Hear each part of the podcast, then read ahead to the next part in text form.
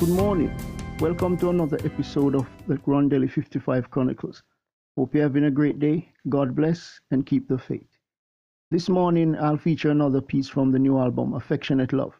This piece is called Love You and It Will Never Change.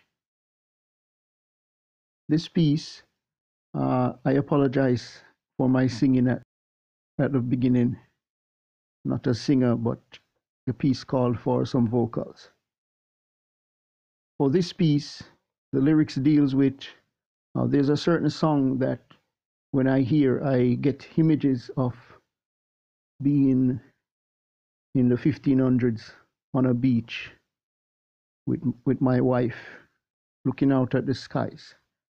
It's not a, a one-off thing. I think I've heard this song maybe 30 times, and the same image always crops up um, subconsciously, not intentionally. But I wrote this piece to be a hundred years. It's like a love song sending a letter a hundred years back into the past to somebody your love is left behind and you're in the present. For the instrumentation, I used the rock drums, a bit modified, uh, played around with the the instrumentation, what what um the snare kick, the roles they played in that four bar melody.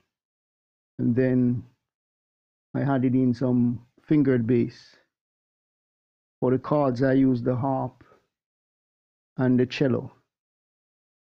And then throw around some guitars and strings and other stuff to finish off the set even thrown in some saxophone and other stuff. So it's a nice rounded piece. So without further ado, here's a sample of the song. Love you and it will never change. Hope you have a great day. Remember, God loves you. Jesus is the only way. You know I love you and it never change. Can't believe feel the same. When you're not, I feel the pain. Feels oh so strange.